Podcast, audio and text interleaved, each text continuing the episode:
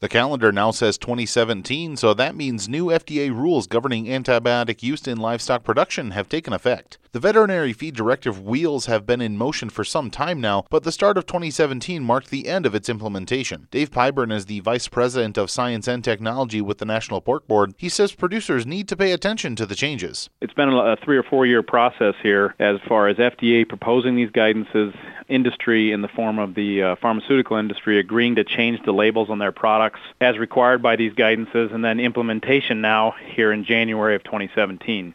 Uh, what it means for us out on the farm, what it means for us as we feed our animals is that uh, guidance 209 from FDA now makes it illegal to use medically important antibiotics uh, for growth promotion in our pigs not just pigs, but all food producing animals. Antibiotics that are not deemed medically important can still be used, but many of those tools used in the past are deemed medically important. We can still use those same uh, medicines for prevention, control, and treatment in our pigs, but when we do that, we're going to have to do that with a VFD, a veterinary feed directive that's written out by a veterinarian who has knowledge of our facility uh, and knowledge of how we manage our pigs and knowledge of the disease status of our pigs. So it's like a script for feed medications. The rules also apply to antibiotics given through through water. The same guidance also puts into place a prescription requirement for human medically important water grade medications. So anytime we're using the human medically important antibiotics for prevention, treatment, or control uh, in our pigs, we're going to ha- actually have to have a script, a prescription from the veterinarian to be able to apply that through the water. Pyburn says he believes the industry was prepared for the changes brought about by the VFD. Reporting for AgriPulse, I'm Spencer Chase.